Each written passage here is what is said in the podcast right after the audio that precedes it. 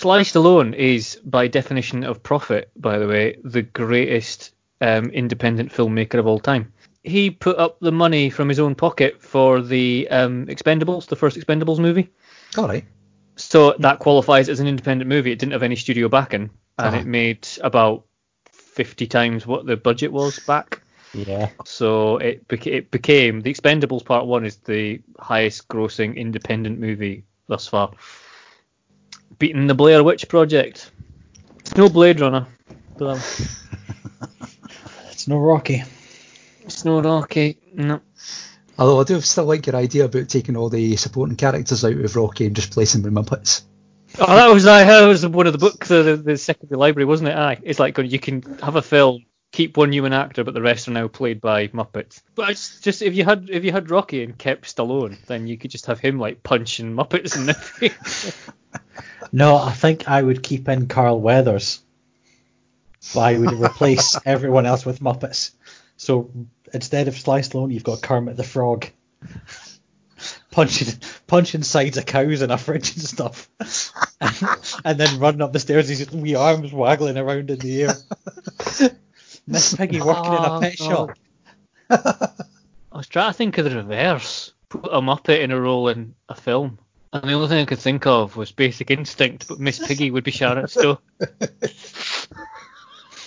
Because I just think that scene would work so brilliantly. Schindler, Schindler's List might be a bit insensitive, so you know. well, Slightly, yeah. Actually, Uh, on that bit of thing, if you're going to take an episode of Doctor Who and take everybody out, put what leave one person in and put Muppets in, the rest of them place. an episode of Doctor Who. Alright, hold on. So what, you keep the Doctor as they are and then have all the rest as Muppets? Yeah, yeah, let's go with that. Oh, okay. Um, Tennant's finale where he's leaving, and he goes around and says goodbye to all the Muppets. uh, I'm trying to think of one now. that Really emotional scene just before he regenerates, talking to the chickens.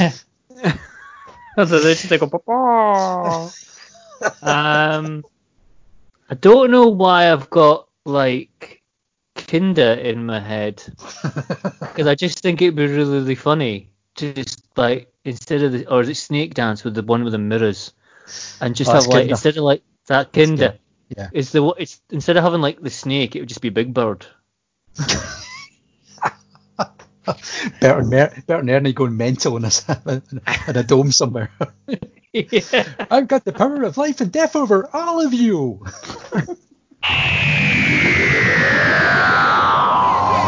Quartier Session! Oi, men, oi, oi, oi, Mr. Quartier Session!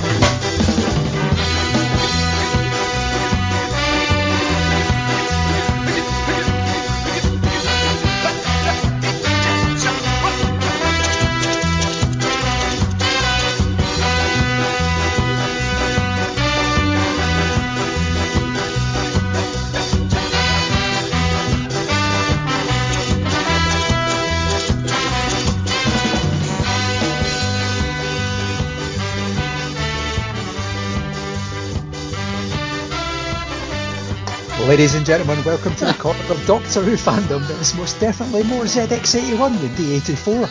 It's the Polis Box, the podcast that puts Doctor Who in the dock. I'm Lee. I'm Dave. I'm Cameron. Right, we're back on familiar territory this time round. We've got something we can actually see. And it, Yeah. it moves. There's moving people inside our telly box. It's witchcraft. Yes, there's like sounds and movement, and it's actually like how it was broadcast at the time and everything. Doesn't mean it was any good though. Just speaking as the Oh. prosecution.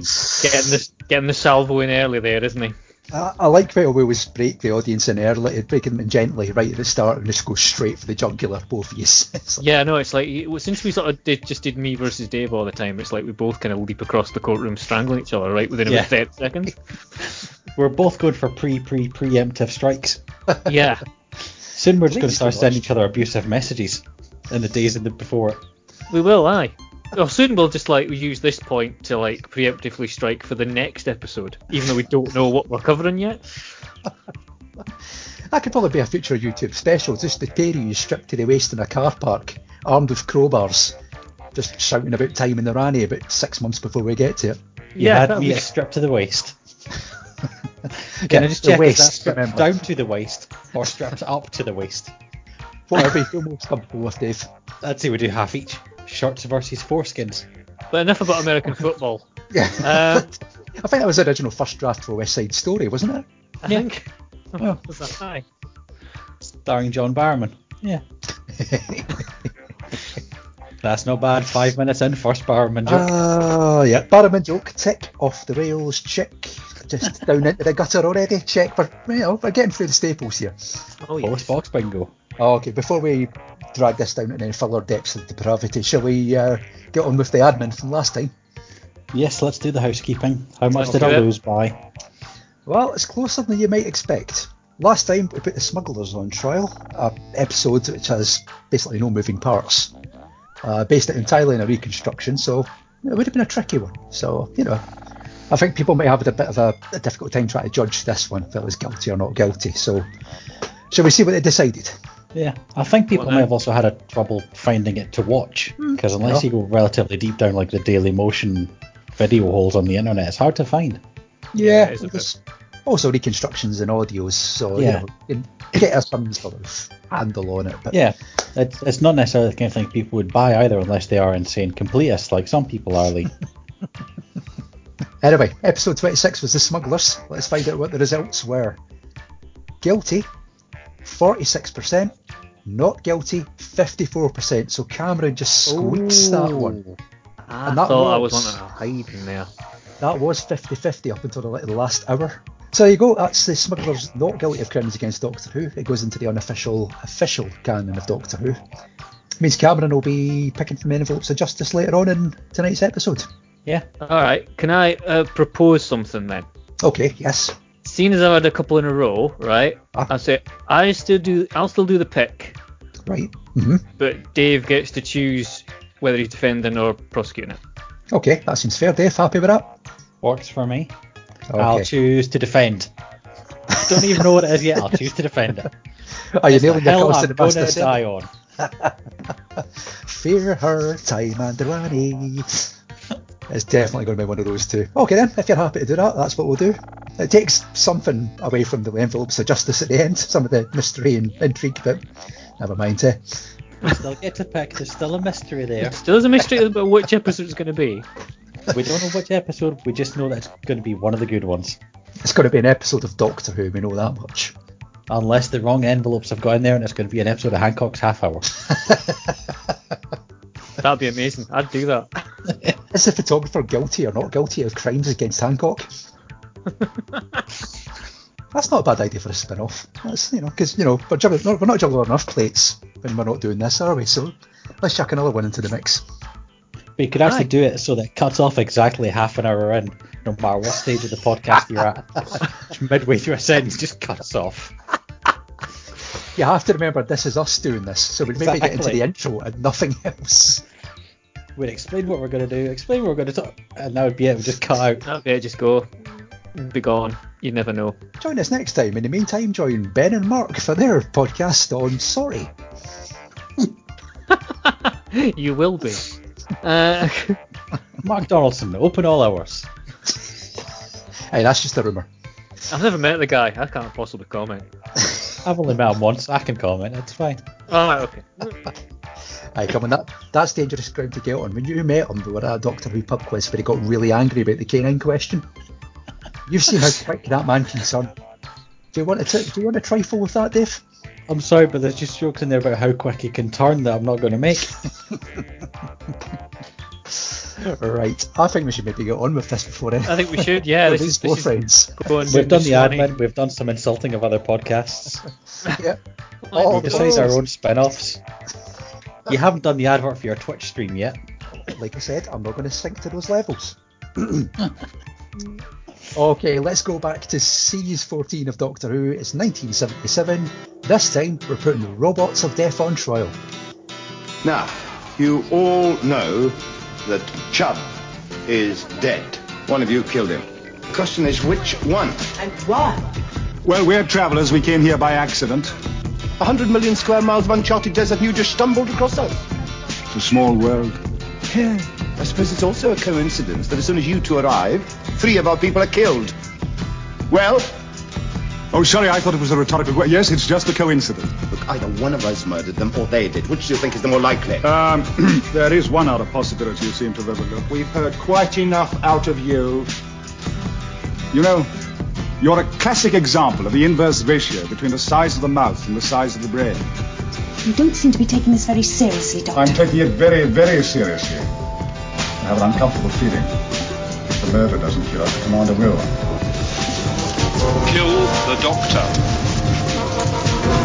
Kill the doctor. Kill the doctor. Oh, Yoshime, they don't believe me. But you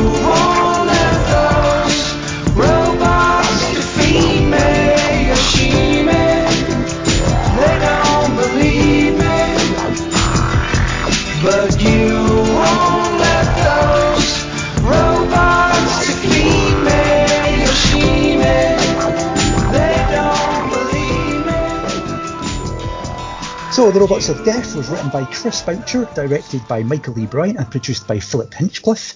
Uh, It was first broadcast between the 29th of January and the 19th of February 1977. Starred Tom Baker as the Doctor, Louise Jameson as Leela, with Russell Hunter as Uvanov, who you might remember from Shooting Stars, Pamela Salem as Toos, David Bailey as Dask, Gregory de Polnay as D84, and Miles Fothergill as SV7. Viewing figures for this one were 12.8 million for part 1, 12.4 for part 2, 13.1 million for part 3, and 12.6 for part 4. Do you think Oh, they yeah. came up with the story or the title first?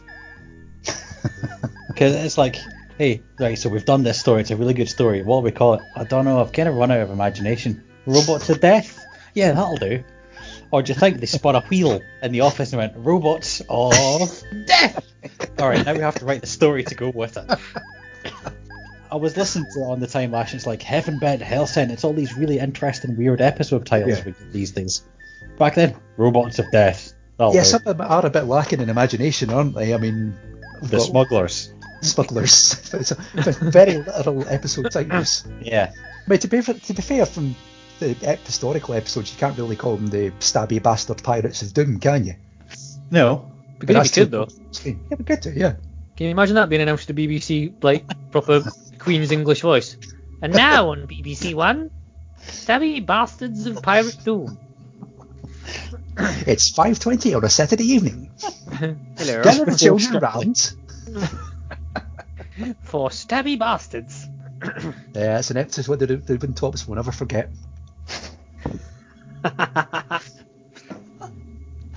Oh, Anyway. It's the podcast Right. people listen to for up to the minute jokes. oh yes. One foot in the 50s. Right, who's doing what in this episode then? Cameron, you're defending I Robots of am Death? defending robots to death because if anyone who saw the um, envelopes of justice last time out, I was quite excited when this one uh, got drawn because I like robots to death. Yeah. And. I, I think if anyone that wasn't sure of the fact I was slagging off before I'd even started this, I, I'm prosecuted. Yeah. Okay, let's get into it and then. Part one, Cameron, take us away. Uh, Let's go. Right. Okay. I've got um, a um, little note here that just says uh, Rocky Planet Big Machine is how I open up my notes here. Because we are on. Uh, there's a nice bit of model work that goes on for the first opening of this because we do get the um, traditional sort of Doctor Who sort of planetscape and then this massive sort of drilling machine going through it and um, digging up something we know not what yet. We then go inside to the cabin, which is like a crew quarters. You mean Which- it's like the set of Made in Chelsea?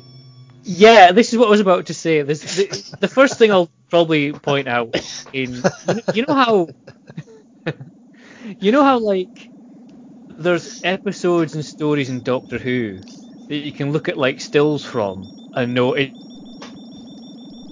Oh, Oh, is he gone again? that's us at the half hour limit for Cameron. Okay, uh, because this isn't a visual medium, uh, Cameron's frozen on Skype. Oh, Is and he- he's back. No, he's moving. He's moving. I Can back you again? Yeah, you're, You're back again. Oh, back again. Oh, there we go. Okay. Yeah, you're, you're just Yeah. saying how you were instantly on the side of the robots. Um, there's a bit of a definite contrast between in Robots to Death between the kind of gritty mining element of it with like um, you know big machines and dirt and grit and the crew quarters who all essentially look like they've come from some futuristic fashion show and they're all about to walk down the catwalk and give a wee twirl at the end. There's a It's lot not of really- like face paint going on. It's not really practical workwear, really, is it? Not particularly it's more no- practical than their uniforms. Well, yeah, there's an element of that, but I think as it was, there's there are Doctor Who stories that you can kind of recognise from having like one frame of them, or maybe a couple of frames. You can instantly look at them and go, oh, that's X Y Z story, or that's it. You know, you can see a million and one still frames of Doctor in Quarry somewhere, and it, you'd have to spend a couple of minutes going, is that maybe it might be that one? I don't know.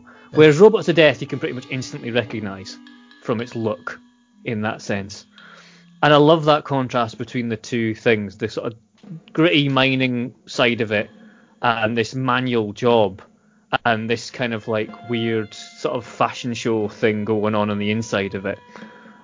You know, what are we saying what are we saying about that?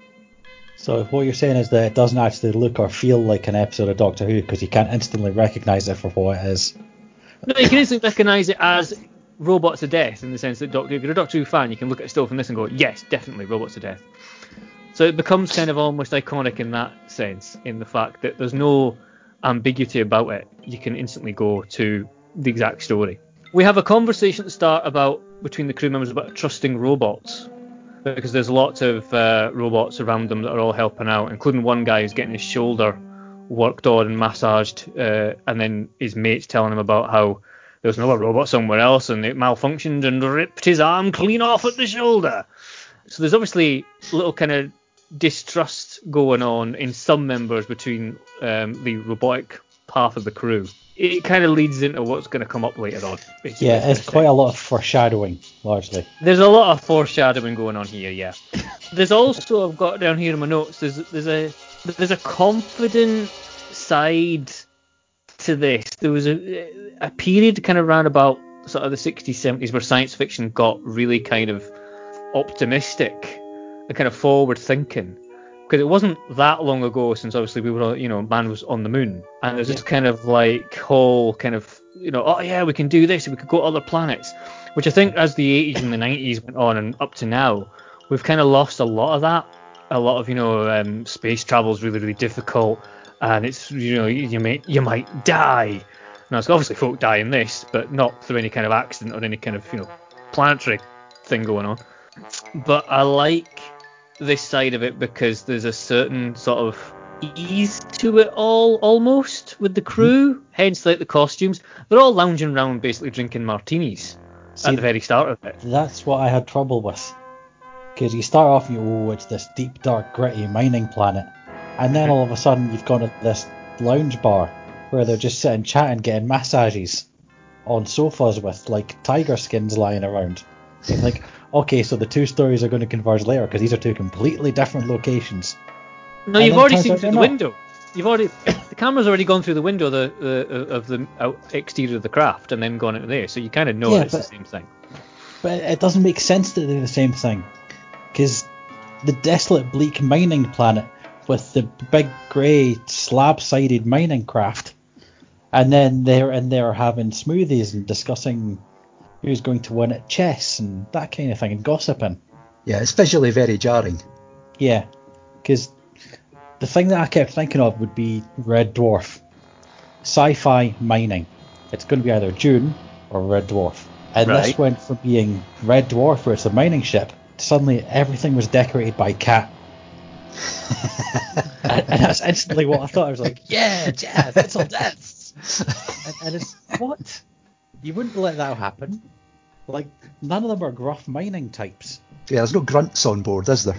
It's very genteel. there's no one really sort of lugging anything around. Yeah, I'll grant you that. I still will say it's certainly a change. It's certainly something that you're maybe not used to. Because I think, yeah, you're right. I say if your contrast is going to be Red Dwarf, then yeah, obviously Red Dwarf is all the interiors are like proper mining ships with, you know, crap food being served and um, just little small bunks rather than elaborate hotel suite style rooms. But I'll, I personally like that as the contrast. I, I like Robots to Death for having that as a contrast. It's, it's Yeah. its main thing. And as you said, the 70s sci-fi, a lot of it was very clean and light. Yeah, It was all Buck Rogers. exactly. It was I all think- very happy and light, and I think even that they weren't quite light and happy enough with it. It wasn't clean enough. Yeah. I think you're right about what you're saying about 70s sci-fi. There's a very sort of sudden handbrake turn from the likes of 2001 into Alien, Yeah. where I was everything's just very about to dirty say and probably, grimy. probably Alien is probably the main turning point with that being so successful. You know, like space is difficult, it's really cramped, and things will kill you. I think you can also put the original Star Wars in there in between 2001 and Alien Yeah, that's true. because it's not all Uh-huh. happiness, but it's not the gritty darkness either. No, It's basically just the same as we've got down here, but in space. true. Which, which I think also comes up in this when all the class stuff starts coming out Mhm. with the founding families and why won't you respect me? Is it because I'm not rich? And it's no, it's because you're an arse. but well, that's getting ahead of myself. yeah, yeah, true, true, true. I forgot that this one had the um, second TARDIS console. Yeah, yeah. The Which- library room. Yeah, the library, and I, I was like, oh yeah, I totally forgot. I cannot remember how many stories this featured in, but I remember it not being a lot. It's only in this series, I think. It was put into storage at the end of the series and warped so badly that they can never use it again. So that's why we go back to the sort of all white console room later on. Yeah, It's a bit of a shame. What, what, what do you think of the Everton console room? I just think it's really kind of boring. There's not, there's not a lot going for it, is there? No, I keep I keep thinking like Ian McShane's gonna walk on and start, you know, as, as Lovejoy and start trying to sell bits of it. And his mate Aye. Tinker. I was going to say, the Doctor, Leela, and Tinker investigate a sand mine. with a you know trying to sell you a cabinet at the end of it. You know, someone from the Antiques Roadshow going, well, I think you'll find it, it's worth, Doctor. Pay attention, Leela. This is your future. You're going to end up in Bergerac one day. It'll 150 pounds. Or maybe Bergerac will end up in you. Depends on if that jumper's got any static or not. Stinging Anyway. So yeah, Leela's got her yo-yo, which she seems to think that she has to bounce up and down to keep the magic going, and then the doctor's the whole thing Dave, not- Dave, no. Um, my note for this bit only says Leela's hot magic wrist action. That's all it says about the entire scene. Well, that's your note, Dave. A- Actually, it also goes on to say, Dr. Ted, these ones are far away. Yeah. yeah, I have put that down here as well. Yeah, it's a bit like the you know, the cow thing. One of the I was the one of the few times the TARDIS workings are actually explained, Yeah. which I think It's was quite good. It's very much Yeah, got an element of, I'm tired of explaining this. Look, here's some boxes. Yeah, well, you you know usually you get the Doctor kind of going, well, yeah, it's it's bigger than the inside, eh, deal, and that's it. And it's quite neat that he actually has what essentially ends up being a scientific demonstration Yeah. as to how to understand how this works. Oh, you know, this one might be far away and smaller, but if you could have those in the same plane and you put one in, you could put what was the smaller one, or the bigger one inside what was the smaller one, kind of idea. I like that. Um, it's a nice change.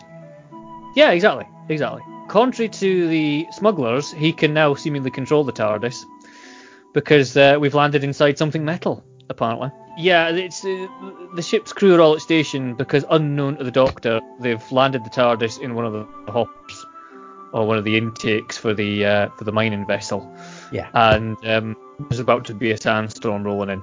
But obviously the Doctor and Leela don't currently know that, so they're just wandering around the place. Yeah. I, I quite like the fact that the Doctor is actually quite honest about it. If you don't carry a weapon, you'll be fine. Nine times out of ten. Because that's Yeah. roughly what happens. Exactly, exactly. So- I mean, he tells her not to take a gun, so what she does is pulls out a knife instead. Yeah, don't you know. don't bring a gun. A massive chip, that's fine, but no guns. Yeah. No guns. No, I won't have any violence. But yeah, bring your knife. It's fine. Stick one in the ribs. yeah. You'll be grand. Don't shoot Anyway. somebody. That's the coward's way. Stab them. Have them instead. Least you're close up. I have a note here saying the guy who didn't trust robots in the first scene is obviously the first to die. because he's the one that goes to the cupboard and starts to, to get something eh, because the storm's going on. They need a piece of equipment, And he goes to the cupboard and then calls for a robot for help, and it just comes in and strangles him. Then apparently the ship's monitors indicate an obstruction in the scoop deck. Uh, so they pick up the TARDIS and take it away uh, somewhere, leaving Leela and the Doctor wandering around one of these um, intakes. One of the crew called Pool um, is the first to find the body, and then goes back to the bridge and uh, has a wonderful line of, um, you know, people don't strangle themselves. Then there's a whole ch- Michael Hutchence did. The I've Satsumas. heard some people of enjoy death. that kind of thing. Satsumas. Dear God. and then there's a big question about whether they cancel this run, and it's at this point we establish that some of the crew are more money motivated than others, maybe. In Some mainly, of the crew are very, very callous. Well, Commander Uvanov basically is the Yeah. main guy in this who's very much money orientated. If Um, somebody comes into you and says, I found a body, one of the crew's dead, he doesn't even ask how he died. Because No. I kind of want to know. like, just- all right, that's fine. Let's get on with work. well, we'll, we'll investigate afterwards after we've drilled some more. So the sandstorm's incoming. The shutters come down. They cancel this run, so they lose all the money on it. And Pool and the commander go find the body. It has a red disc on it, and no one's quite sure what this little red disc is on his hand. The captain Uvanov then does say, "The sooner we get back to the bridge, the sooner we can get our quarters. All the crew are gathered together, and this is the kind of early doors sort of Agatha Christie, Hercule Poirot moment of let's all find the killer. Oh, it must have been you because you didn't like him, but it can't have been me because I was here at this time, and etc. etc. Because essentially, this this is what this is. This is a detective story in space. Yeah. Yeah. And this is the staff meeting where everyone tries to blame everyone else. Yes. Everyone pins all the little kind of crew arguments and bitterness start bubbling up to the top. Resentments. Yeah. resentments, and it starts getting a little bit um, piggy. At this moment, though, we've still got this bit of intrigue going on, but the Doctor and Leela haven't really been in the actual story that much. No. They've They've been yet- side beside it. Yeah, they've been beside it and they're there, but they've actually they've not been discovered yet, and they haven't actually had any face-to-face meetings with any of these crew members yet. Yeah, it's in the crew meeting scene where Gary Glitter tells them all that it's a corpse marker. Yes, And He it does. just reminds me of Gary Glitter. I can see where you're coming from. We would just like to point out that he means the character in Doctor Who, not not anything relating to the actor's private life. No, In Just in fact, case he's still alive and wants to sue us. he is to very make much it still even alive. clearer, the face of the character reminds me of the man Paul Gadd. How's that? Much better. Because Gary Glitter was also a character, technically. Who's the guy that plays um, Dask again? Uh, Is it Dusk, Wayne? David? I will scroll up and I'll tell you it's Paul Dusk is Gadd. played. Dusk. Dusk is played by Jimmy Sup. No, sorry, uh, David Bailey. David Bailey. He's a, David uh, a professional photographer now. Is A it? wiki- It's not that wiki- David Bailey. No, It no. I, wiki- I Wikipedia'd him the other day, and Oh. uh, the actor uh, in Robots of Death, and uh, went through the sort of like rabbit hole of various websites, and he has a uh, he's a photographer now in London. He's got a professional photography business. Nice. Uh, it's 250 quid for a day's worth of portraits if you're interested. Not bad, actually. Yeah. How do you survive in London only making that money? I don't know. Maybe you just do a lot of portraits a day. I think we know where we need to go to do the polis box headshots for all the promotional material. Exactly, yeah, for all the promotional material. Which, if it's anything like the photograph we took of the TARDIS in Manchester a couple of years ago, my mum will probably have that on her wall as well. Uh, anyway, yeah, I've put it down here. The commander's trying to do his very best uh, Poirot impression here. As we said, Dask uh, says the red uh, disc is a corpse marker. It's a deactivation signal for robots, so the engineers stick the um, corpse marker on the hand of a robot that's just dead and does not got any life in it anymore. Becomes a Um, nice sort of calling card later on, considering what happens. yes. A sort of yeah, Jack the. Ripper esque, believing your Yeah. luck. The Doctor and Leela, in the meantime, have been picked up uh, by the robots um, because the hopper was stopped in time for them not to be shredded into a million bits by sand. And uh, they're brought up to the bridge, and because obviously they are two strange people who have suddenly appeared when someone dies, they're automatically accused of being murderers. Much like the smugglers. Yeah. You're new around here. You must have done similarity. You're not from around here. You just arrived. You must be a murderer. There's a little bit of a question here about how why humans are needed on the actual ship when they could have just had an entire ship full of robots, um, which I think Yeah. is a good thing to address because that's probably the first thing that people would come up with.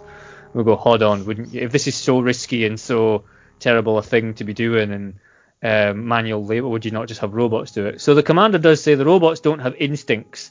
They'd be lucky to get, lucky to get half of what we will, which I think explains it rather nicely. So you, there's Well, still that. It explains some of it. It explains why you might have one or two humans on board. What does it eight of them do? Someone, we've seen ha- that the whole crew works it the whole time. someone has to be there, Dave, to model the winter catalogue. Can't argue with that. Yeah. the doctor and Leela are told to wait in a lounge by one of the robots for anyone to come by, but uh, they um, don't effectively, and they go for a little wander. Uh, and then in this process, there's- for some reason, Leela kind of just automatically just walks into the cupboard that the body was found in, kind of randomly. She's not really even just sort of heading anywhere or finds anything. She just literally just goes, "Well, I'm going here now." It's because she's And- got special womanly senses. She's a hunter.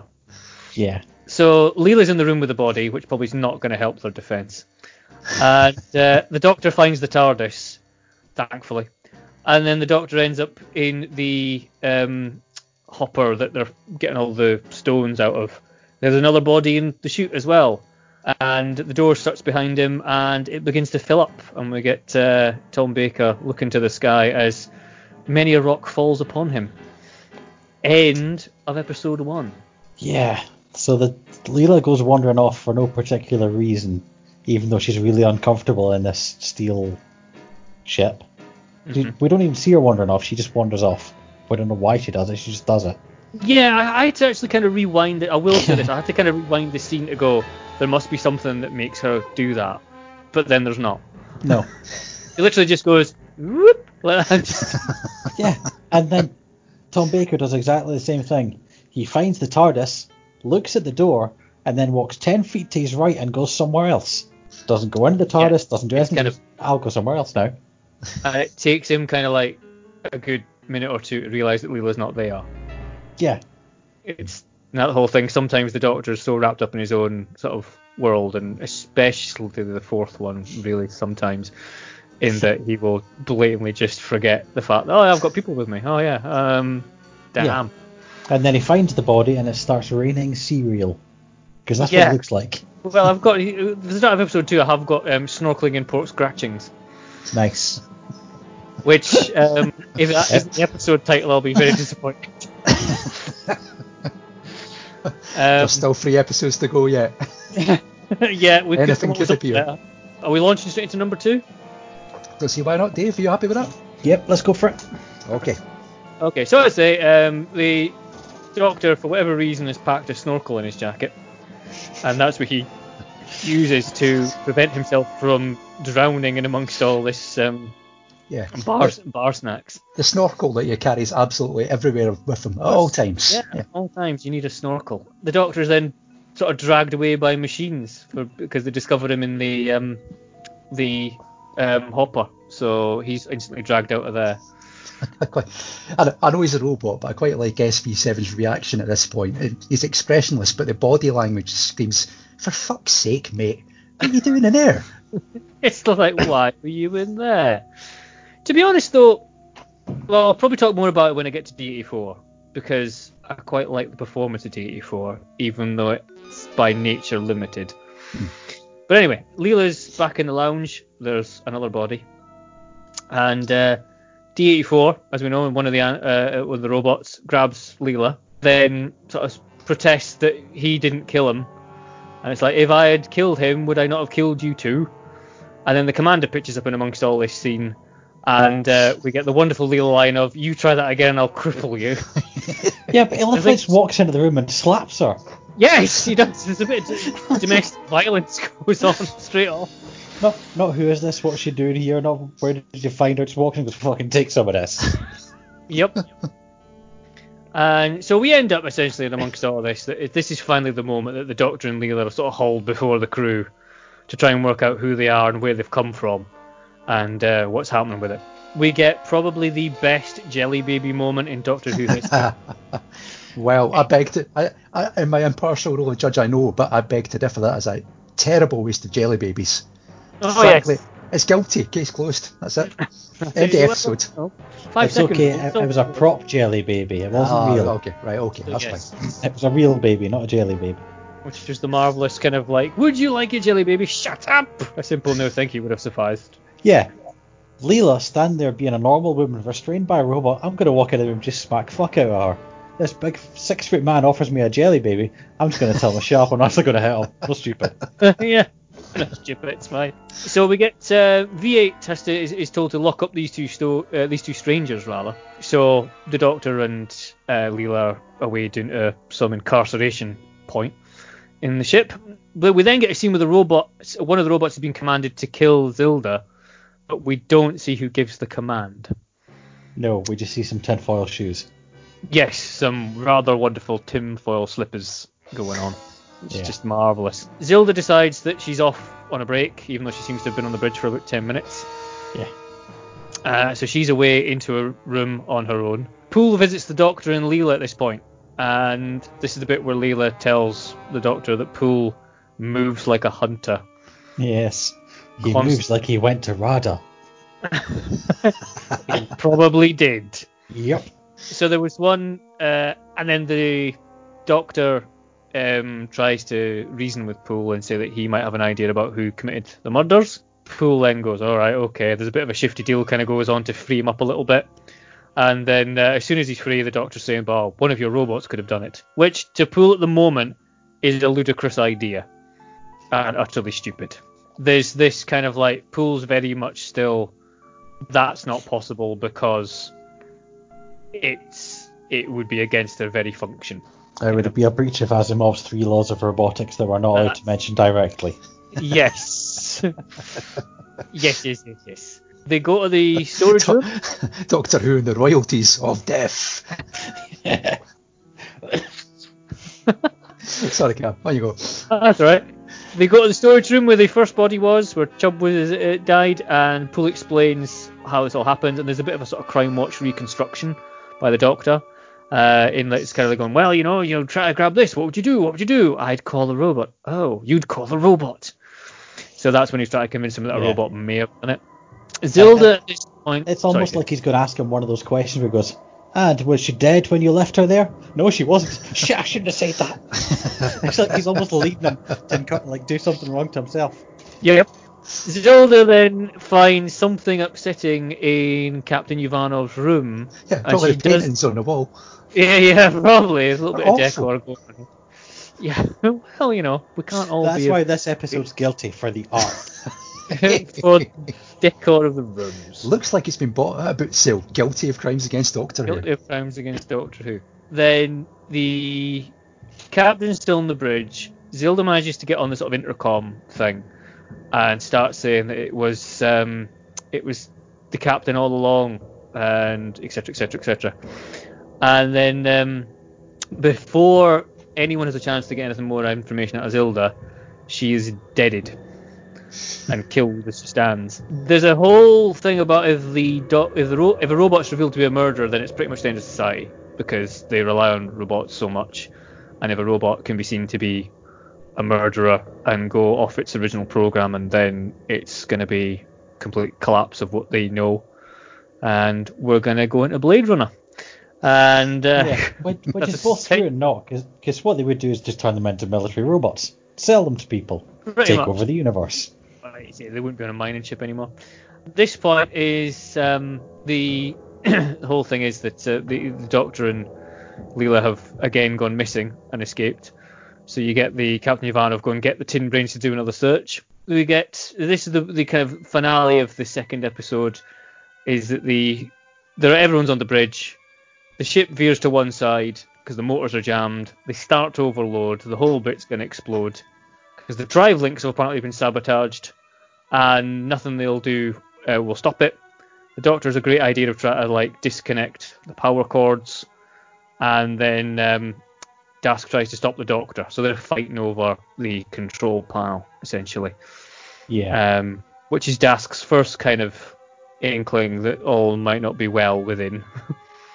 We And, skipped uh, over the sort of slightly weird part where Zilda dies, and we sort of find out that Uvanov had feelings for her. And at this oh point, yeah, yeah. I mean, at this point, the relationship seems very much a sort of pull her pigtails in the playground sort of thing, you know. yeah, they are genuinely not really on great terms with each other. I know what you mean though. Yeah, it's kind of it's like Yeah. never never referenced again afterwards. no, I it's, I think it's maybe more guilt over past events that he feels protective of her, and he wants her to like him. Okay. But Thanks, Bruce yeah, that, that, that's part of. But this is part of what I was going to say about this episode. People are dying. You're short-staffed. So people are just going to go on their breaks on their own and go back to their quarters. or in fact, they're going to go Not to the captain's quarters. That no, I aren't was going even to say not even her quarters. She ends up going to the captain's. Back in my day when there was multiple murders on board the mining ship, we didn't even lock our doors. No, just left them open. Despite the fact that later on they lock the doors. maybe, maybe it's only the robots that know how to lock the doors. I think it's only really when they they start locking the doors where they think it's robots doing stuff. So don't they? Yeah. When it's kind of like they start realizing there's a bit of a revolt on, then that's when they start locking doors, and that's when it That- becomes a bit more distinct between humans and robots. They're understandably a bit twitchy at that point. Yeah, aye. It's a little bit Twitch, kind of like say, Lee? Kingdom stuff of the Funny third. you should mention it, Dave. Yeah, so that's it. We're we're, we're halfway through, and I I quite there's a bit of a balancing act in this cliffhanger because if the engines are knocked off, they're going to sink into the sand. If the engines aren't knocked off, the ship's going to explode. So it's Yeah. a bit of a quick choice that has to be made. It's probably the only bit in this story that the Doctor kind of really has to get amazingly technical with stuff because a lot of this is the Doctor being a detective and actually working through evidence and analysing what people are saying and everyone's sort of side of the story and not Yeah. having to just leap around computers and you know having to disconnect wires and Reprogram things and reprogram things. I think it's interesting from that point of view, is because it's it is uh, you know you, it describes Agatha Christie in space, and this is the Doctor being a detective, and it's not often I don't think you see that in a major way in a story. Not without having to eventually use some kind of sciencey, timey-wimey sonic screwdriver Yeah. fix, Exactly. which it doesn't really do in this. No. I was going to say Talons of Weng-Chiang, but it's just dressed as Sherlock Holmes. There's not any sort of actual detective Yeah, yeah, yeah. such He's got the look, Yeah, but not. He's not really. Most of that is seemingly just chasing someone through a sewer. Hmm. Which is either the greatest thing in Doctor Who or the worst thing in Doctor Who, depending on when we draw it and what I get. So yeah, um, I quite like that as a as, as a cliffhanger because it literally can go. It's not really a case of oh he does this and he'll save everyone.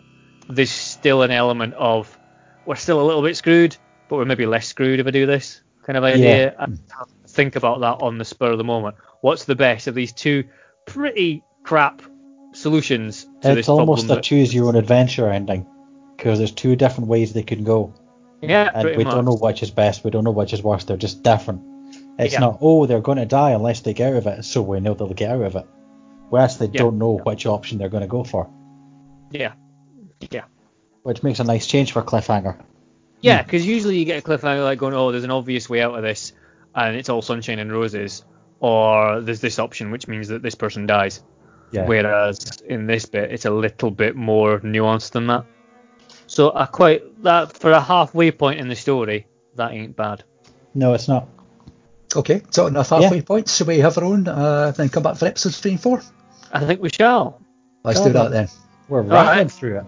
Yeah, we're It's going to be a through short episode. How was that? 45 minutes. I'm going to need to 55 make up some nonsense. I thought for the first couple of minutes we were getting a bit kind of like stuck. bo- Oh, uh, we're getting a bit bogged down in detail here. Detail. I'm only on my first paragraph, and I thought, no, let's go. Make up some nonsense like we haven't been doing that for the last 26 episodes. Yep, pretty much. Been doing it for the last 40 years.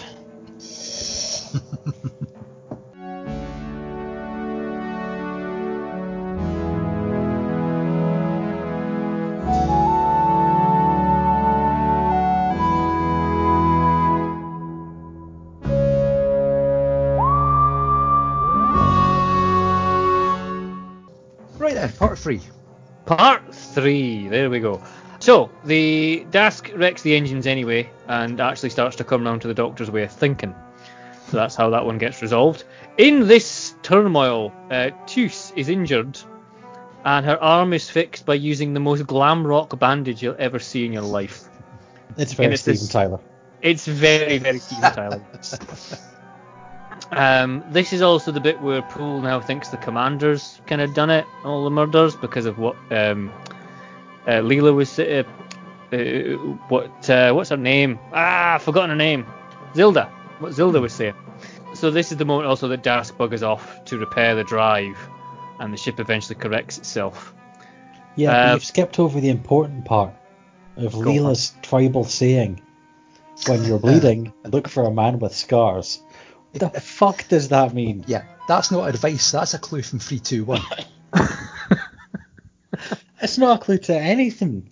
Except Yeah, I a did- slow mental breakdown. I did forget that actually, yeah, and it's a bit. Like I, think it had to, I rewound that and like- watched it again because I couldn't work out if it was meant to mean something that I'd missed. It does sound like something they just pulled out of a cracker and went, yeah, we'll just have that. It's fine.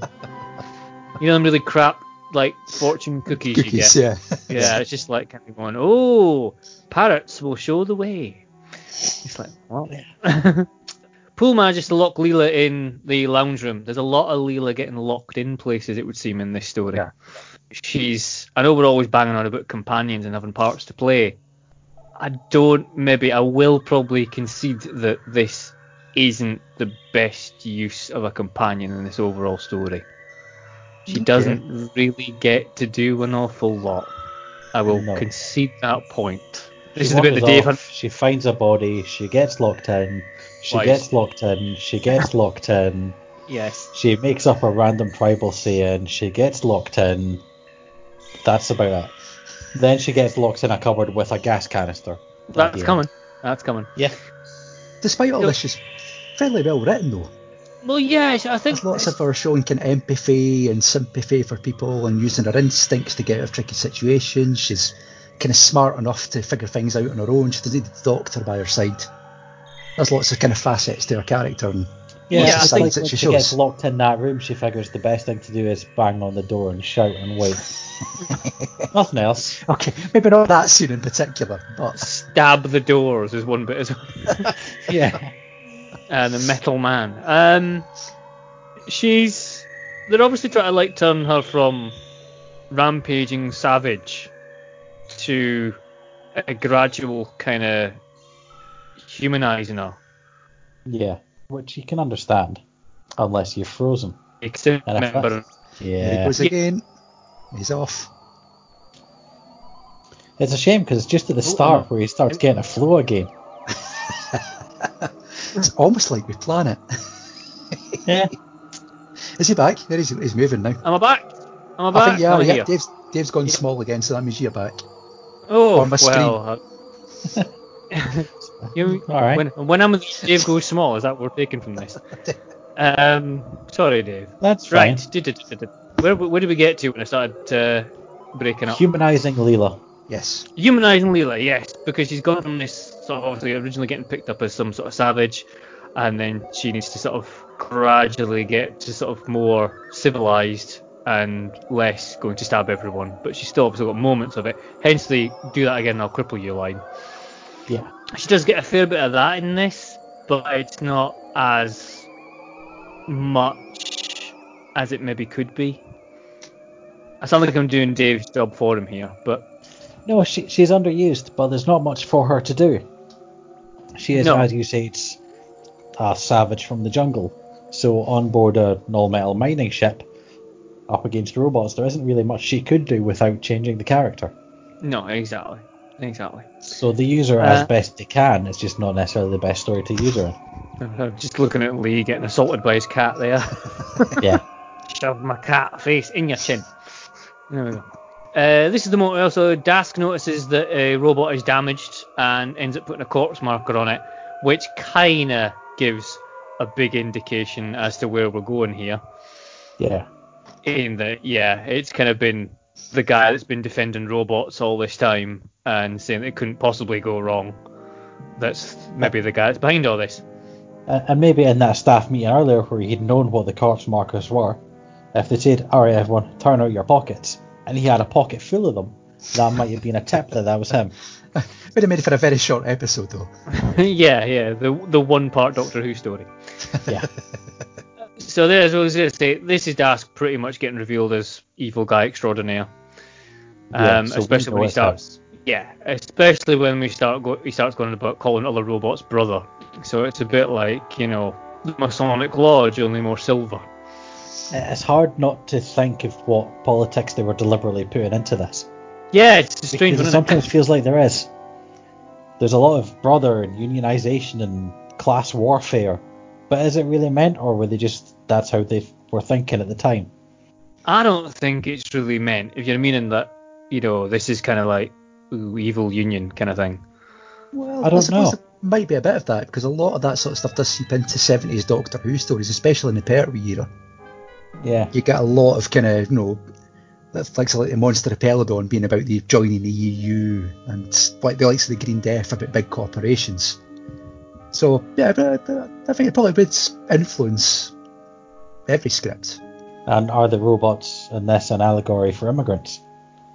They Do look they? like us, but they're not the same as us. They don't speak the same language. They don't have the same feelings, but we can use them for work. That's fine.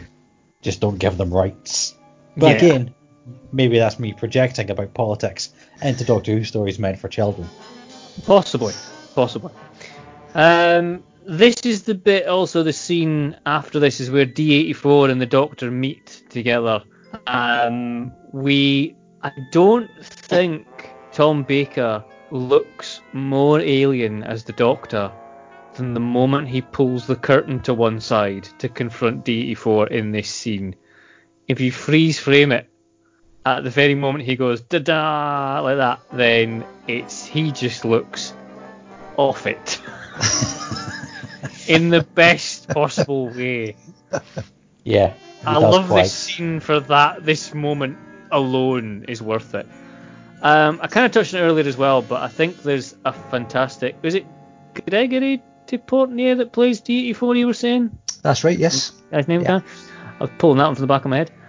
I think his performance in this is bloody well done, seeing as obviously he would have been pretty limited as to what he can do, as he has to be a robot. But you still kind of warm to D84 because he's kind of like he's a bit Marvin the Paranoid Android, a little bit. um, and he's just a bit like kind of going, and you know, with his voice like this. And yeah, uh, I've, I've literally got in my notes new companion for the Doctor, Marvin the sad android. That's yes, literally in my notes because that's why it's the same tone of voice. It's just Yeah. oh, all right then, let's go do that. I That's just- require evidence. Yeah, They almost sort of do that in the last episode when they're three of them are working together. It's very much like his doctor, the doctor and his two companions. yeah, yeah, so maybe oh, what yeah. they're trying to that's maybe what they're trying to aim for further down the line when they brought Kamelion in. Uh, except they just balls that up entirely with a really cumbersome, ineffectual prop. yeah. Apparently, was Kamelion not in the comic book at the time? Uh, I'm not sure, but it wouldn't surprise me. Yeah, I think that was the the the something. I remember the reading about it, the fact that they tried to introduce Kamelion to the TV show because he was quite a hit in the comic book at the time, and obviously very very easy to draw a shape shifting android in comic book form. Not Yeah. so much having a prop that has to not be like uh on screen all the time and be propped up against something literally to stop it falling down. Yeah, it's Um, very much a one medium android, really, isn't it? Yeah, pretty much. Um, so I, yeah, but I seem to remember reading that that um, he was quite a popular character in the comic books. They tried to put him in that the would telly. make sense. Yeah. D84 working. I mean, fair enough, it's a guy in a robot suit and quite noticeably so, but it was a, a little bit more range and a bit more practicality if you're going Yeah. to go down that route. So It's, I it's could see that working. performance- Yeah, it's a performance that, like you know, all the rest of the androids on the ship, the, the, the robots are all just a bit cold, and rightly so, they have to be. But D84, you kind of warm to him because he's a little bit of a kind of like he's a bit of The just more a, scenes he's what? in, he gets more character as well. Yeah, he's really good. I really liked him as a character. I think he's quite a good plus point in this entire thing, where it could have been horribly wrong, and it could have just been, well, he's just like a soulless bit of machine. Yeah. You know. Yeah. There we go. This part is when we hear about um, Taren Capel, who's a robotic engineer, and from childhood he's only lived with robots. The robot Tarzan, isn't it? Yeah, pretty much. it's it it becomes a bit Keyser Söze and the usual suspects. Like who is Taren Capel? Yeah. So they've So- kind of tried to. They obviously now you kind of know that Dask is the guy commanding all the robots. Well, he's They've- one of only four people left alive by this point. Well, yeah, pretty much. And they're trying to kind of put a little bit more mystery back into it and eke that out a little bit towards the end, so that he's, you know, there's still a little bit of mystery as to, oh, who's Taren Capel? Is he another guy that's going to pop up here? So is Capel the guy we see operating on the robots? the Gary Glitter. Does a, Yeah. yeah. th- th- there's Yeah. a scene where the Disco KKK are operating on a robot. Yeah, yeah, yeah, yeah, yeah. yeah Big yeah, Hood. Glitz, yeah. O- Otherwise known as, otherwise known as Dask, yeah, it's the same Right. guy. Yeah. Okay, so it's Dask. Okay. It's the same guy. And I've got here the quotation is that failure is one of the most basic freedoms, according to the Doctor. So, That's um, he's the freest person in the universe. yeah. well, there you go. Then there's the moment where one of the robots has to go in af- after Toos, who's now having a little lie down in her quarters, thank you very much, in her swanky boudoir. on a Um, mining ship. on a mining ship, yes. And the interesting point is when Toos wants Leela to tend to her arm injury and not a robot. Yeah. So for the first time, we see a member of the crew maybe now go, eh, nah, not so much with this robot idea. Yeah. Seeing as already about four people have died. Although, you know, Leela versus robot, I, I, I don't know which I'd choose. Well, exactly. Depends on how many batteries you've got. Um, all the robots are commanded to each kill a remaining human, it would seem. There is then a moment where one of the robots confronts Leela, and the robot starts chiming in about how there's no escape, there's no escape, and then Leela escapes. Yeah. Um, there's not yeah. a lot. Of. The scene starts with her hiding behind the door. Then the door opens and she stands there. The robot comes in. She stands there. The robot turns around and looks at her, and then she runs back into the room. What was the point of hiding behind the door? I don't know. Maybe do you think she could maybe thought she could maybe take it on and then decides against it? Because she does try to throw a knife at it, and it just kind of sticks and bounces off it, and then Yeah, complete with a comedy sound effect. It is in no way out of It place. does yeah. go- Yeah. It would, you know, it wouldn't be out of place to you. It, they might as well have just gone the whole hog and had like a kind of Batman style whack, you know, screen. Bit of Swanee Um, whistle in there as well. Just to, you. Yes. Well, as as Adam West gets out his anti-robot spray, you know, robot repellent. Then the Doctor finds the workshop, which has the um, is it the Laserson? Yeah, it's the Laserson probe. The Laserson probe, which apparently can. Yeah, the naming of which is right up there with Robots of Death. The Laser Sun probe. That'll do. That'll do, yeah. Pub. Pub. Uh, yeah. so it can apparently, I can't remember the quote off the top of my head. Is it can punch holes in plate armor, but remove or, yeah, one or it can take the crystal off a snowflake. Yeah. Yeah. yeah. And the only thing it's used for in the entire episode is stabbing people in the head. yeah. It's not a great shining example of it's. It's not exactly the QVC sell really for this. Yeah. Ah, you- I see. You've been stabbing people in the head with it. Have you tried the back of the head? Have you tried the back of the head, or have you indeed tried chopping potatoes? Because it does that really well. That's five interchangeable blades. It has five interchangeable blades. Look, if you buy in the next half hour, we'll give you two. Two That's laser right. sun probes for the price of one. Two Laserson probes for the price of one. Comes with a carry case, a Laserson carry case, the belt carry, either in blue for the fellas or pink for the ladies. Yours now for 27 interest-free payments of 23.97. Which, as you'll see, is a saving of 12 pence.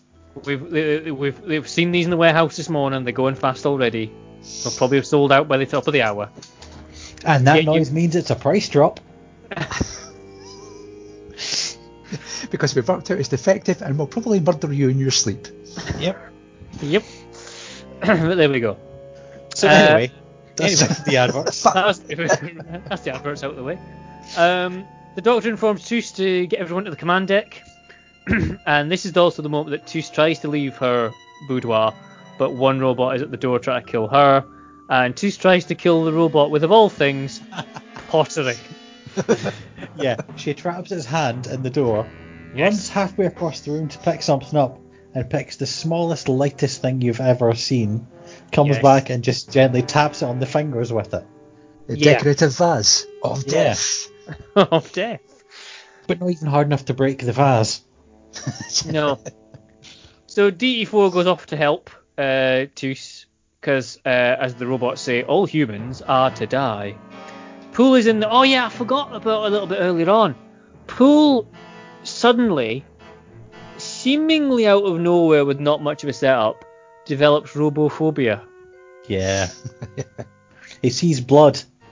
Yeah, I think that's about the mark of it is the fact that he sees a robot with blood in its hand, therefore in his mind confirming that it is it has been doing the murders or one of them whatever. And then that's his whole world about trusting robots blown to smithereens. And so therefore he has a bit of a mental breakdown about a, a bit. He becomes non-functional. Yeah, because he's seen blood on a robot, which is the one thing that a robot wouldn't actually have is blood. So he's not really afraid of the robots. He's afraid of blood and death. Yeah, it's a bit of a we. I was trying desperately to kind of work around the defense of this, and that's the only thing I can really think of is the fact that it suddenly triggers some latent kind of memory in him or suppressed feeling. Yeah. And even that, I'll admit, a bit rickety. so yeah, Poul's in the robot storage, cowering underneath a um, desk or something like that, and Leela finds him there. Um, but as we say, he's not really active in this anymore. Yeah. Um, and then the commander finds the doctor in the workshop, so instantly accuses him of uh, being up to no good. But then so does a robot. Um, we get the brilliant moment where the doctor's like kind of going, well, it depends on which one of us is going to try and kill first. Is it you or is it me? And then he kills the doctor's. Uh, the robot's just walk across the room going, kill the doctor, kill uh, the doctor. The doctor, which we the doctor just stands there. yeah, he's very calm in the face of a throttling, isn't he? Well, he's really got no one else to go. He's kind of literally in a dead end. It's, Yeah, but he could like put his hands up Hands or something. Not just stand there and go, oh yeah, your hands are around my throat now. yeah. But there you go. Are we on to four? We are at this point, yeah. The commander actually saves the doctor, and then I've uh, so that's a bit of a turn up for the books because obviously the commander was uh, dead set against him to even five minutes beforehand. Uh, Toos is just about dead as well because she's nearly on the end of a throttling. All, all the throttlings, all the robot point of view shot feels a bit snuff filmy for me. It's a nice effect, though, the video effect. Yeah, it is. And you see it from the. It's kind of like. But again, going back to Aliens, Yeah. you have the Yeah. point of view of the Marines on the screen. It's that nice sort of grainy sort of quality it's got. But it this- almost does put you in, in the in the mind and the eyes of a killer. And Yeah. it's quite a weird feeling. Um, I think uh, James Cameron would uh, see this and rip it off later on for Terminator 2. Maybe even Terminator 1. I can't remember if there's any point of view shots in Terminator 1. Yeah, there is. There's a few. Is there a few? You- Yeah, 'cause same. you get a few where you see it from Arnie's point of view, and it's all these stuff on the screen, these heads Yeah. on display stuff. Oh, aye, I remember the one now because it's, it's that when he arrives in the bar, isn't it, at the start? Yeah, you don't, you don't really see him choking people though. Sorry. I'm just thinking of the Terminator with Muppets in now. I want your shoes, your clothes, and your motorcycle. Miss Piggy is Sarah Connor. and your rubber chicken.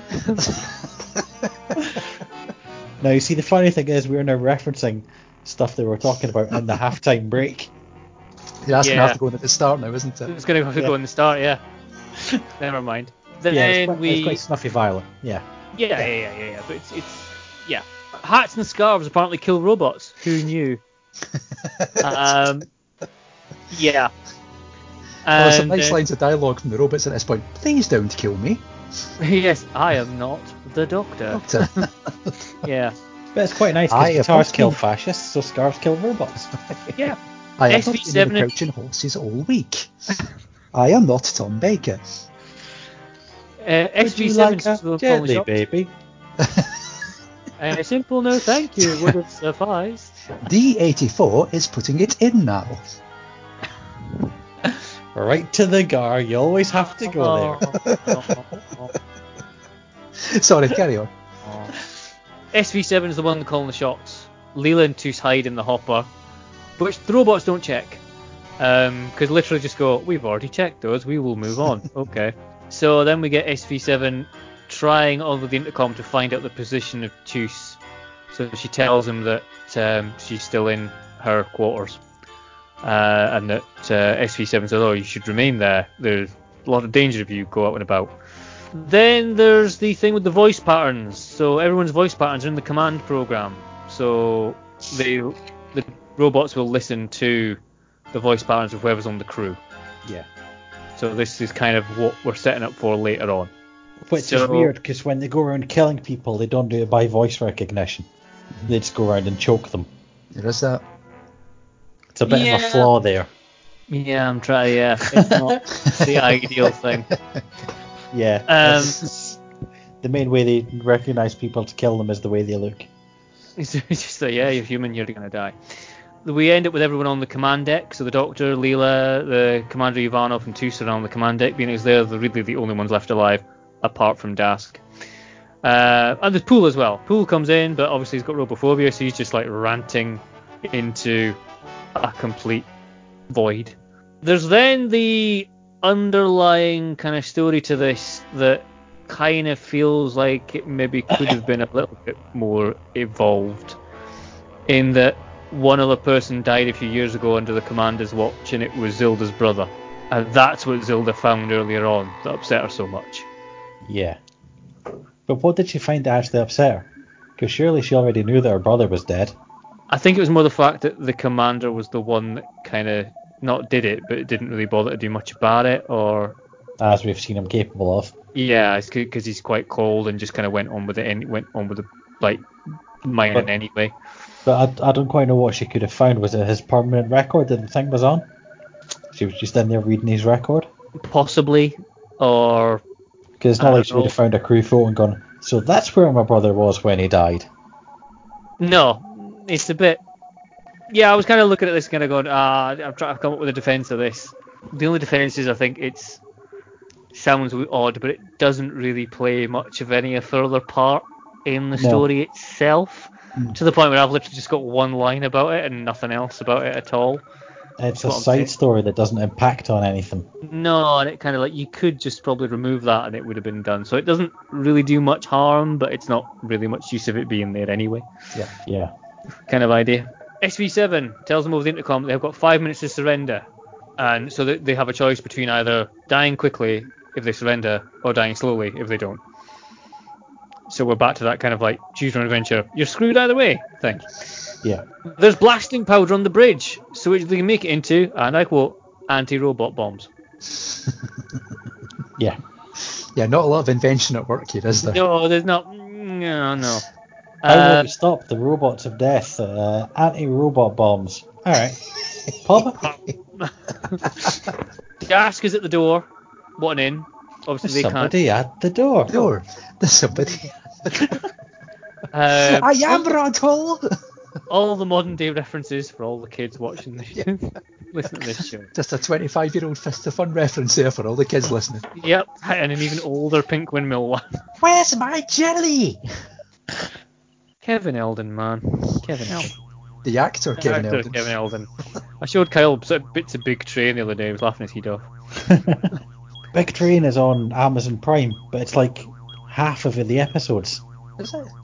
Yeah, they've only got Yeah. like seasons one and two, and they did four or something like that, didn't they? Oh, yeah. Oh, it's not even that. It's series one, but it's like episodes one, three, four, and six Yeah. of series one. It makes no sense. Yeah. Wh- Which is quite fun with Big Train, but not if you want Yeah. to watch it.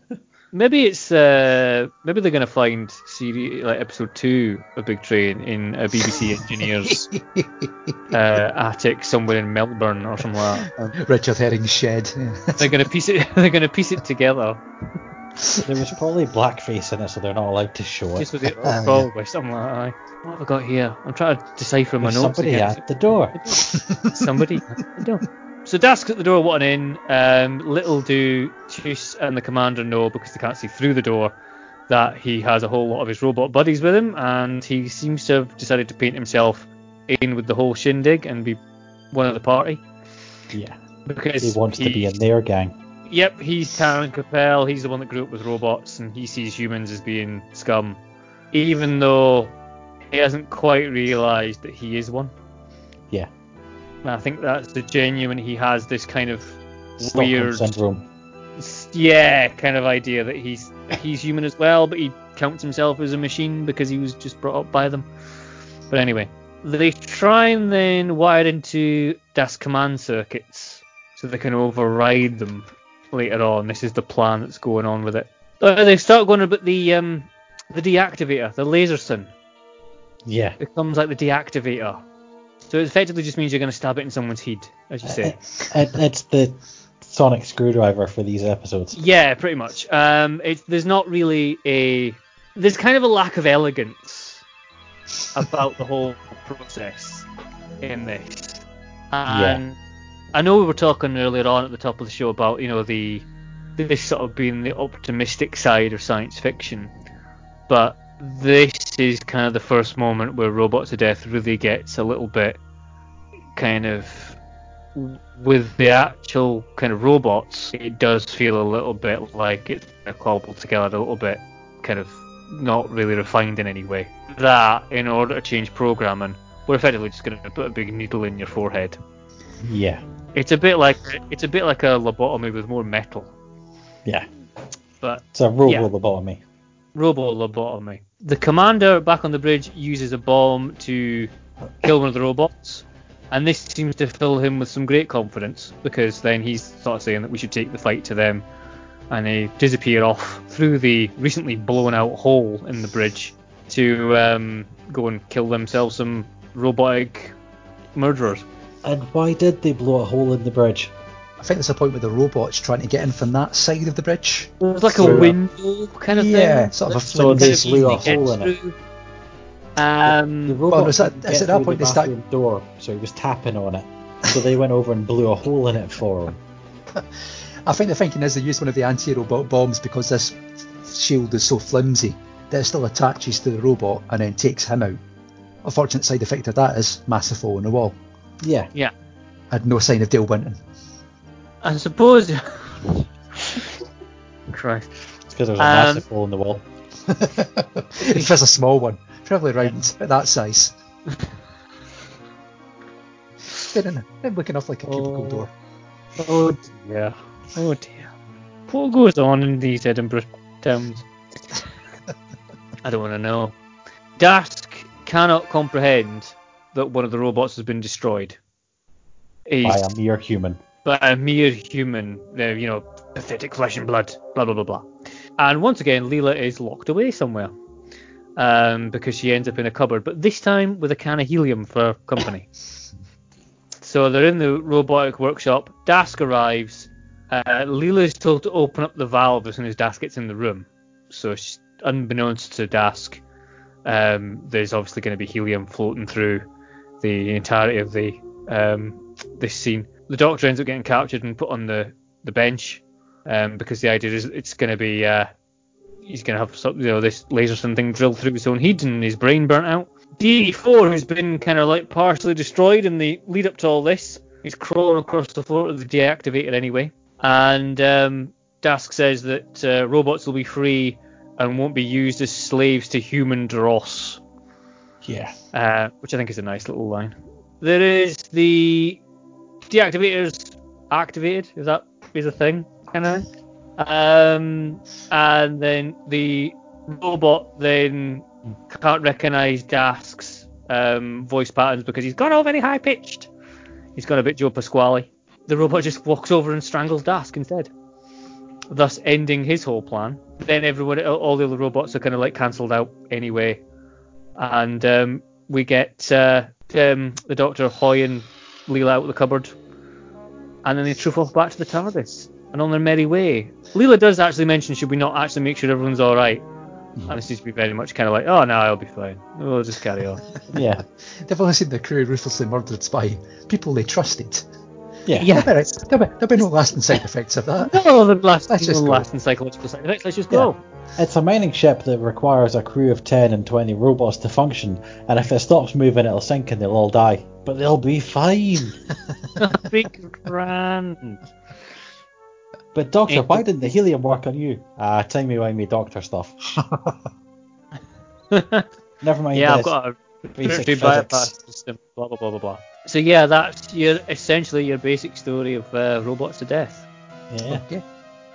Right, so let's start uh, wrapping up then. Cameron, do you want to give the case for the defence? The I uh, will give closing the statement? case. So, Robots to Death is not guilty of crimes against Doctor Who because we don't often see the Doctor being able to go full on detective in any kind of story. Uh, in Robots to Death, there is a defined use of his guile and quick thinking and wits. It's not a case of sort of waving a sonic screwdriver or going back to the TARDIS and inventing something and then just um, coming back with it and that solves everything. It's an intertwined story. It's full of various characters. It's overshadowed a lot by human greed uh, and the effects that can have on um, your responses to other people.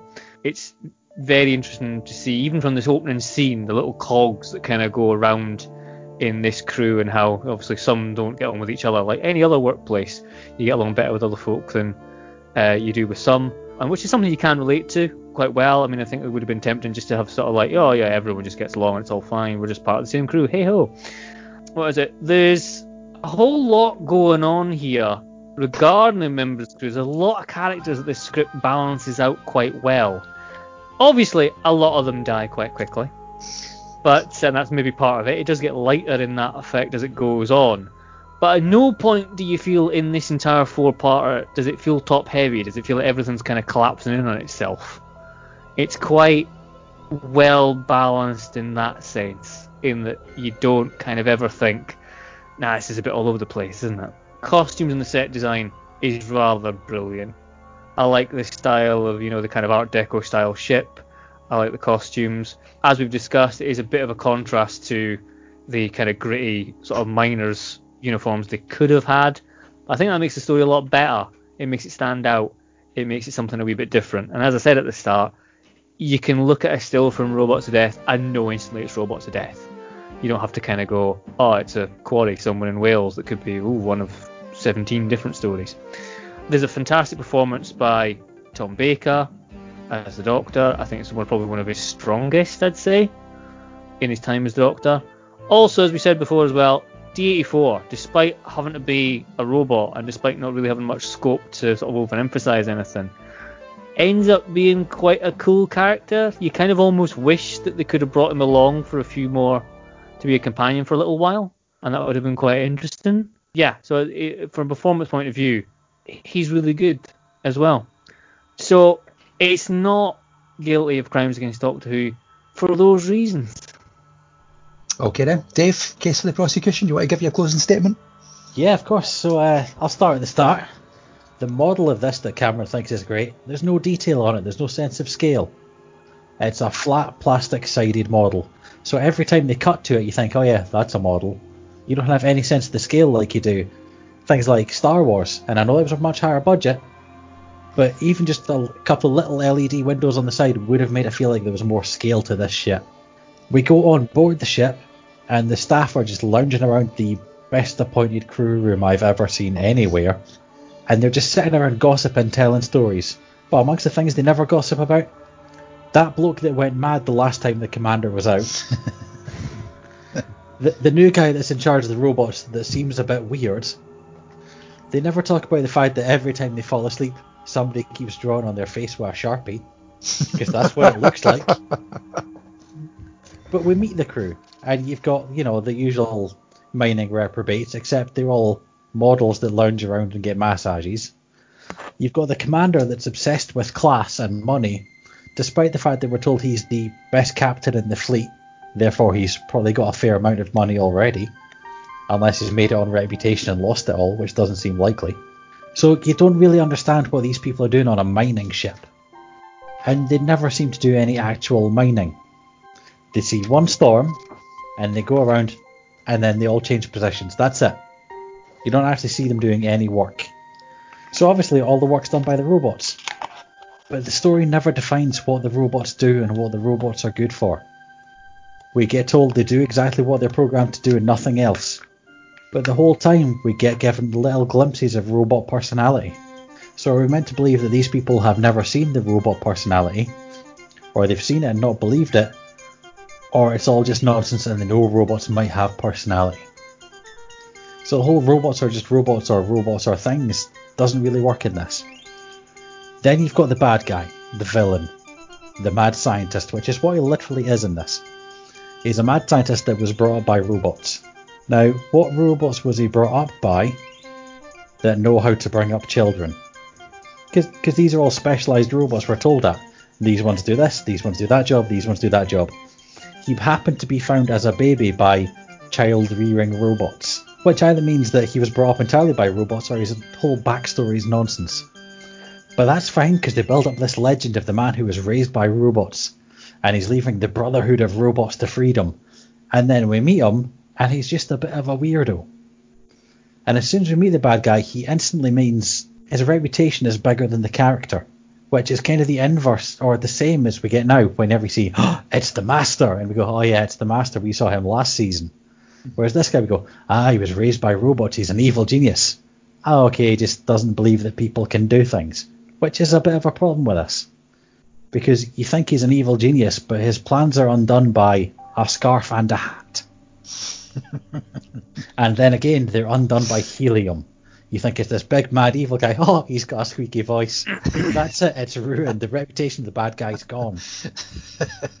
so the story's great. I like the story of this. It's a good idea, but you don't like any of the characters because the commander is a whining, money-obsessed lunatic. All of his staff disrespect him for no good reason because he's the best captain, so they should do what they're told. But they don't actually have a reason to not like him. They just don't like him. They don't respect him. They don't do what they're told. The staff swan off on breaks whenever they feel like it. So you don't actually like anyone that dies, which you kind of should. The one that you should like, Poul, he's been sent to investigate a possible robot uprising. And yet he's got robophobia. Who picked him for this job? Was there no psychological testing? Oh yeah, he moves like a hunter. Ah, there's some blood, and suddenly he's crying under a desk. so it's a good story with loads of good ideas, but none of it's done that well. And I found myself getting quite annoyed by the way they treated some of the people in it. Because yes, there was a bit of a thing about how dare humans do this, humans are crap. But you don't need to walk into a room and slap Leela. You don't need to slap the jelly babies out of the doctor's hand just because he's offered you one. It's very, at times misogynistic, but it's also needlessly violent in a lot of places. Which, as Cameron said, it's a detective story. Detective stories, you don't really need the violence. You have the violence from the bad guys, mm-hmm. but we had violence in this from everyone. There was Leela threatening to cripple people. There was other people walking in the room slapping each other. So it wasn't a detective story, it wasn't an action story, it was kind of between the two, and I don't think it worked for that reason. So yeah, it's a great story, but badly used characters, bad characters generally, and a bad bad guy because you don't really feel he's that bad. You'd think he's a bit mental and he's a bit of a dick. So yeah, I think it's guilty of crimes against Doctor Who. Okay, that's two very strong cases then. Uh, let's get into the verdict. So, there's a lot to commend with the Robots of Death. From a production point of view, I win. from a production point of view, it looks great, despite being very much coupled together on a shoestring budget. The model shots and filming done at Ealing, they are pretty well done. They're well shot, well directed. They do bring something to the story. The sets, aside from the control room, are small, compact, claustrophobic, which is exactly fitting with the sort of murder or Lewis subject matter of the whole story. You do get the sense of there being places to run but nowhere to hide. Uh, there's some really good performances at work here. Leela, in particular, is really well written by Chris Boucher. She's not the reactionary savage we see later on in perhaps less skilled hands, but here she shows empathy, caring, concern, an ability to think on the same level as a doctor with regards to solutions to problems. It's up there with probably one of the best depictions of a Doctor Who companion in a classic series. Louise and Tom make a really good team despite not speaking to each other at the time this was being recorded. The supporting cast are particularly good. There is a real chemistry to work with the actors. They do make you buy into the idea of this being a ragtag bunch flung together in the name of profit and being a very dysfunctional work family. Story itself is pacey. It whips along at a fair speed. It's tight. There's mystery afoot.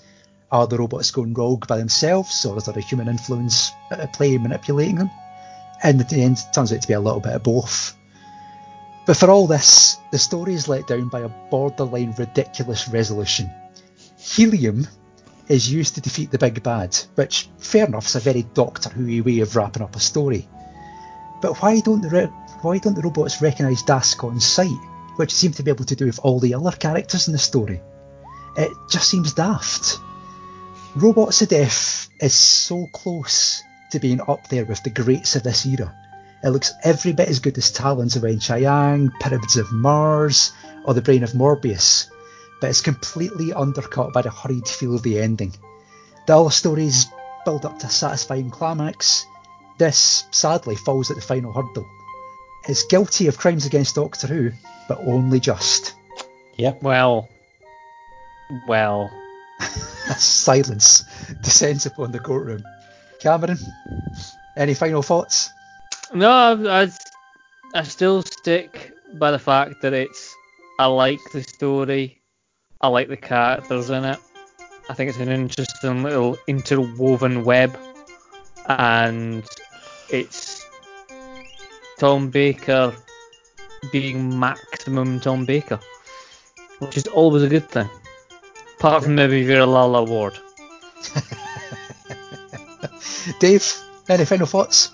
I can't really disagree with Cameron there because he didn't say much. He's right, Tom Baker is in it. being Tom Baker. Being Tom Baker. Great defense Whatever that there. Tom should mean. Baker's being Tom Baker in it. I, I think the judge is right on this one. It's close to being good. It just doesn't quite finish any of it. Okay. They don't finish the story off. They don't finish the characters off, and it's a hurried ending. Okay, well, that's the decision of the courtroom. It's been found guilty of crimes against Doctor Who, but only just. As always, though, it's not up to us. The final vote comes down to the listeners. You get to decide whether the Robots of Death goes into the unofficial official canon of Doctor Who. So we're going to put up a poll on Twitter for a few days after this episode goes out. Vote guilty or not guilty. We'll reveal the results in the next episode. Talking of which, it's time for the envelopes of justice. So, yes. Cameron, uh, you won the last vote, but hmm you uh, want to do a slightly different thing this time round, aren't you? Yes, because I think it's it's getting a bit dull, sort of it being me all the time. I feel a it's bit getting bad. dull that Cameron keeps winning all the time. Well mentioned, Cameron. Yeah, well, Thanks you know. I just, just, Apart from I, just I then when thought you won. it's it's not just for my enjoyment, Dave. It's just for the good of the bod- podcast as a whole. Yeah, yeah. Right, Cameron, what are we going to do with this? Right. Well, I think the deal was that I'll still pick it until I want to stop, but then Dave gets to choose what he's doing. Okay. All right. All right. that case- Which I think, has Dave not already put his colours to master that he's defending it, no matter what it is? I think, I yes, think he you did say has. that, didn't you, Dave? Yes, right, he has. Okay. I will Right. defend whatever comes out of the box. Dave's defending whatever comes out of this box. Okay, go for it. This could hideously backfire on you, Dave. Come this on, could really Fear Her. terribly go wrong. Okay, right, I'm going to start running my finger across the envelopes. Cameron, at any point you want, just say stop. And then Okay. what we draw, Dave will defend by his All right. own choice. Let's We're go. Off. I'm running my finger back and forth along the envelopes. Stop. Okay. Right. Dave, is there anything in particular that might come out that you would really especially want to defend? What are you hoping for? What's in your wish list, Dave? Uh, as long as it's not fear her, that's fine. But that's only because I don't want to make Cameron defend that. Yeah, you're desperate for me to defend for you, huh? Yeah. Okay. We have something from the Barry Letts and Terrance Dicks era of Doctor Who, so we've got a Pertwee. Nice. A Pertwee. So some stinkers, some epics. Let's find out what we've got. Pertwee wise, we've done Planet of Spiders, The Mhm. Green Death. Yep. I think that's been it. That about it, Pertwee Yeah. wise. Yeah. Just the Pertwees. Right then, let's find out what we're doing in episode 28 then. Our next Jon Pertwee to go before the courtroom will be Colony in Space. Ooh. So we've got Jon Pertwee's the Doctor, we've got Katy Manning, we've got the Master. This is from that series where Oh. the Master was the main protagonist in practically every Pretty single much story. every single thing, yeah. Got Ogrons. Ogrons in it. Uh, actually, come to think of it, this leads in to the next story, so it's effectively a two-parter. So, Adam, let me have a look. Let, let- here's Was Colony this in leading Space. to again? Was this leading? Uh, Colony in Space. Uh, it's a squint across the DVDs. Fourth and penultimate of Series 8. Oh, actually, no, no, maybe I'm wrong. Colony in Space goes into the demons after that, so yeah, I think it's maybe a standalone story in its own right. There definitely is a Jon Pertwee where it's two separate stories but they link together. is yeah, I think Colony in Space is maybe the standalone then. Okay. There's definitely. I couldn't- Ah, hold on, maybe maybe it's uh, when it leads into Planet of the Daleks. That's later on. Okay, well, regardless, we're doing Colony in Space. Yeah, yeah, If yeah. it yeah, turns yeah. out it's a two-parter, we can do the second part further down the line, whenever that might be. Yeah. But I think we've got a nice sort of year-round four-parter we can get our teeth Uh, into. I think you'll find it's a six-parter. Was it a six-parter? Yep. Ah, okay. Six 25 minute episodes. Maybe that's why it feels like it's a two-parter then, because it's so long. but I think this is going to be one of these ones that kind of can tip either way. It's not a story that I don't think many people have got strong feelings about. It's not something that people leap to the defence of or actively hate. So this could be a I- close one. I can't remember if I've got it or not. I'll have to have a look. I can't remember Yeah. if I've got this one. We can have a look. But there we go. Dave, you're going to be defending Colony in Space next episode. That's fine. That works for me. Pertwee, the Brigadier. Yeah, I can do this. Yeah, all the staples. That'll be an interesting one. I'm looking forward to doing that actually. That'll Yeah, yeah, yeah, that'll be. Um, That's These are good. ones Six that kind 25 minute episodes. Yep. That'll be a while of our recording. be, that'll be fun. yeah, we'll, I don't we'll, have four hours whenever I get back we'll start at six o'clock for that one. in the morning. yes. You say that about Colony in Space, just wait till we get the Daleks Master Plan. 12 episodes. 12 whole half Yeah, hour but episodes. I wasn't thinking that. It's like going. There's ones that are going to be like in. How long's Inferno? Seven parts. That yeah, that's going to take ages. Mhm. Um. Yeah. Anything north of six is going to be an epic.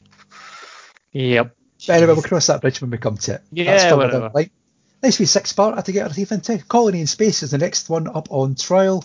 Uh, you can go to Twitter, vote on this episode, decide whether um, what's what we just done. The Robots of Death is guilty. That's the one. Yeah. Remember that? So we'll reveal the, results- reveal the results in the next episode. That's been it for this one, really, isn't it? Yeah. Yep. We put the Robots of Death on trial. This has been the Polis Box. I've been Lee. I've been Dave. And I've been Cameron. And we'll see you next time for Colony in Space. Take care. See you later, everybody. Bye. I don't know why I'm waving. Bye.